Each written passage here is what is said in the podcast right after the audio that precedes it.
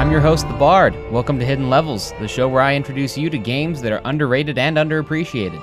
Today's topic is a game called Thymesia. Now, Thymesia is a Souls like that is really, really good. For being made by an independent team, the gameplay is smooth and there's a bunch of really cool elements to it. For instance, there's a massive changeable perk system that allows you to customize your perks to the situation you're currently in. And this could be fixing weaknesses that you see in your own gameplay style or making the strengths that you already have stronger.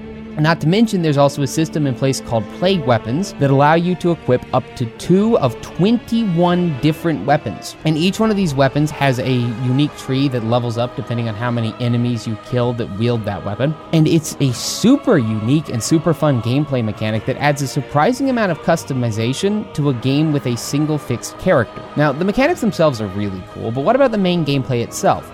Well, the main gameplay is extremely clean. It's smooth and flows really well once you get a couple of the perks going. Not to mention, it actually scratches the exact same itch as Sekiro. But that's not the only great thing that it has that's reminiscent of a FromSoft title. The aesthetic is top notch. It takes a lot from Bloodborne, and there's this constant appearance of plague as your main character is even a plague doctor. And it does feel very similar to Bloodborne. On top of that, it also features a level layout similar to Demon Souls.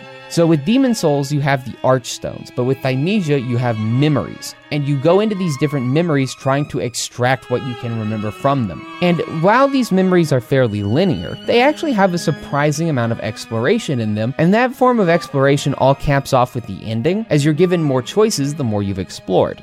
I would like to air one grievance with this game that I have, and that's that there's not enough of it. As I said before, this game is made by a small team. It's not a AAA title. And because of that, it's not very long. It's got a lot of really cool ideas. It's got a lot of really cool personality and it's got a very cool aesthetic and concept. The issue is that it's just relatively short.